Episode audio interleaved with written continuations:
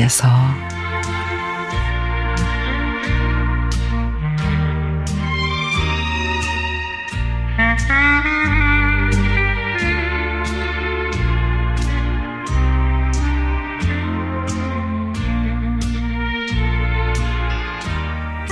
서울 근교에 30여 년을 살면서 서울 구경을 제대로 못 해본 것 같았습니다.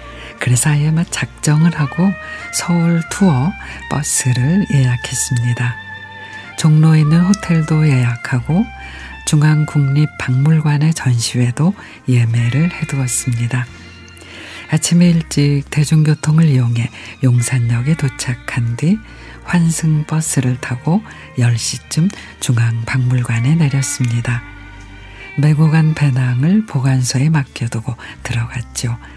고대 잉카 문명과 관련된 전시회였는데 고대 문명이 활발하던 그 시기에 모든 것들을 보고 느껴보는 좋은 시간이었습니다.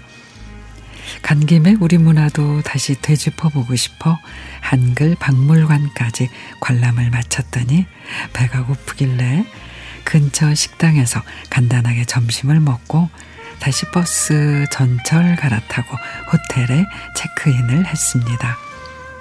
휴식을 취한 뒤에 나오니 바로 길 건너편이 인사동 거리. 갤러리에 들러서 아름다운 그림들도 감상하고 추억이 서린 피막골 골목도 탐방하고 숙소로 돌아와 하룻밤을 잤죠. 다음날 새벽에 근처에 있는 조개사 경내를 거닐며 명상에 잠겨도 보고 호텔에서 조식을 먹은 뒤 광화문에서 서울 시티 투어 버스를 타고 남산 한옥 마을에 들르고 이어서 경복궁도 들러 아름다운 궁과 후원과 역사의 발자취들을 되돌아 보았습니다. 도심에 이렇게 아름다운 우리 역사가 함께하고 있다는 사실에 자부심이 느껴졌습니다.